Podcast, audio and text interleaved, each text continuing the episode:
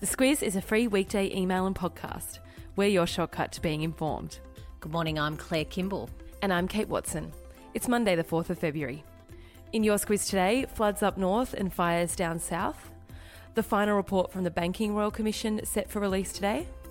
The government announces all 109 children in offshore detention on Nauru have now been removed. And the Super Bowl.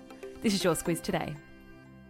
February started with a number of wild weather events around the country. Let's start up in Townsville, Claire. They're expecting more heavy downfalls today, and that's really bad news because they've already had a year's worth of rain just in the last week alone. They've had about a metre uh, of rain, and that apparently has just got worse overnight with more heavy downfalls. And the dam that regulates the Ross River um, into their uh, water supply there is more than 200% full, which has led to an automatic opening of the gates last night. And that means that there's some modelling that says that 20,000 homes will be inundated with water, and, and that adds to the 500 that were already inundated with water in the last week. So, yeah, it'll be a pretty rough day there by the looks of things. Yeah, thinking of everyone up there. And then down south, Tassie and Victoria are going through a different extreme fires and really hot, yeah. windy conditions in Victoria yesterday.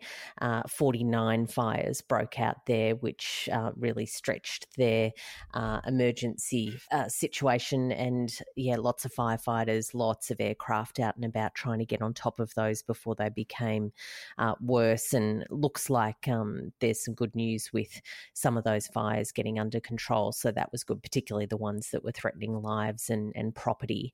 Uh, and and Tassie, you know, there's some fires there that have been burning for more than a month, and there's 21 fires there that are still burning uncontained. So, yeah, very, very dangerous situation there too. This comes as many Victorians are preparing to mark the 10th anniversary of the Black Saturday bushfires. That's on Thursday this week. Today, the government releases the final report and findings from the Royal Commission into Banking, Financial Services and Superannuation. What do we know anything? What do we know? Well, we know that from the evidence that's been given and from the interim report that's already been handed out, that there's going to be some blowback there for the regulators, um, also around the superannuation industry, looking like uh, some, yeah, changes there. You know, fee for no service was something that came up quite a bit in that situation. Uh, banks more broadly, though, uh, we're looking at things like their conduct, and you know, there were lots of examples that have been given over the last year or so where the, the banks weren't particularly great to their customers. So we'll hold on and see what happens today. Yeah, it's certainly the highly anticipated report that really many politicians, customers, regulators, the industry, it's such an important industry to our economy, we've been waiting for for quite a while. Yeah, exactly, exactly. The government also announced over the weekend that all children and their families on Nauru have now been either brought to Australia for medical treatment or are on their way to America for resettlement. And the coalition government yesterday were very keen to point out that when they came to office in 2013, there were more than 2,000 children in detention, and that still didn't stop them from being criticised by Labor and the Greens, and particularly independent MP Kerryn Phelps, saying that it's just taken them way too long to do anything about that situation. Hakeem Al Araibi is a refugee who lives in Australia. He's a former member of the Bahrainian national soccer team. He was arrested at Bangkok airport while on his honeymoon in November last year at the request of the Bahrain government. He faces court today, Claire what's going to happen there is he's going to be asked whether he's willing to be extradited back to Bahrain. And the answer, of course, is no. He's said quite clearly that he fears for his life if he was to return there. Mm. And this really then gets back into the details of what's happened. Um, it was a, a, wrongly issued Interpol alert that led to his arrest. Um, you can't come after people who have been declared refugees from your country. So he should never have been arrested in the first place. And that's led to frustration right. from many people. And it's really Craig Foster, who's the former Australian soccer captain, who's been spearheading the campaign for his release. But it looks like he will remain in custody in Thailand for several more months while this is worked out. A few, uh, a few bits and pieces of news from over the weekend. Legendary horse trainer Darren Weir was charged with six offences relating to breaking the rules of racing. Reports this morning saying he's likely to hand in his training licence as early as this morning.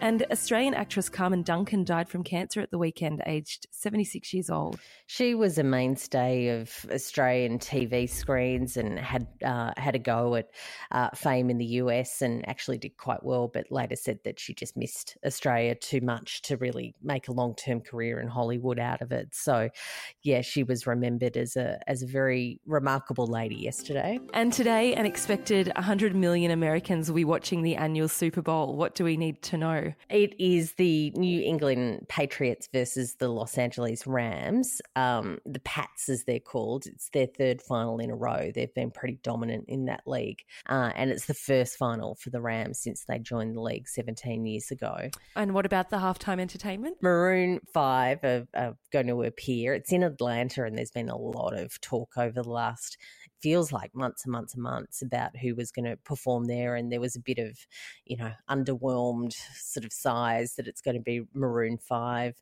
um, but yeah big audiences it's on from 10.30 um, sydney uh, Eastern time, and yeah, I'll I'll certainly be tuning in. It's a spectacular event. Yeah, there'll be a few people uh, homesick today, perhaps. I was just reading that a 30 second advertisement during the Super Bowl costs around 5 million US dollars. Yeah, wow. It's a big deal. Lots of money. Yeah. yeah. What about the subject line? Subject line today is Shake It Like a Polaroid picture from OutKast. Uh, OutKast. Yeah. Hey Ya. That's um that's a bit of an oldie these days. It's um, remarkable to think how old that song is now. But uh, one of the talent performing at Super Bowl is Big Boi. Um, spelled B O I, of course, mm-hmm. and he is half of Out OutKast. Oh, so, right. of course, once I got into that, I couldn't get that song out of my head. Yeah, you really can't. We've and we've now inflicted that upon everyone else. That is one of those ones. Um, an announcement for those listeners who also subscribe to the Squiz Today email. Tomorrow, we will be sending the email from a different address. We previewed this at the end of last year. It's happening tomorrow, all things going well, which means your inbox may be sort of like, wait, what? Who's this? We've done everything we can to mm. make sure we do hit your inbox, but to give yourself the best odds, save hello at mythesquiz.com.au as a contact. To guide you on this, we've included a link to a blog post on how to do that in today's email. Um, a big thanks to Aubrey Godden from Sydney, who won our giveaway for reading the Squiz Today email every day last week. What are we giving away this week? We've got a book pack from Allen and Unwin, and Kate, I know you were excited about some of the titles that were in that pack. Yeah, head to our Instagram page or our Facebook page. There'll be a photo up there of the books that are included. Uh, if you like the Squiz Today podcast, leave us a review on your podcast platform.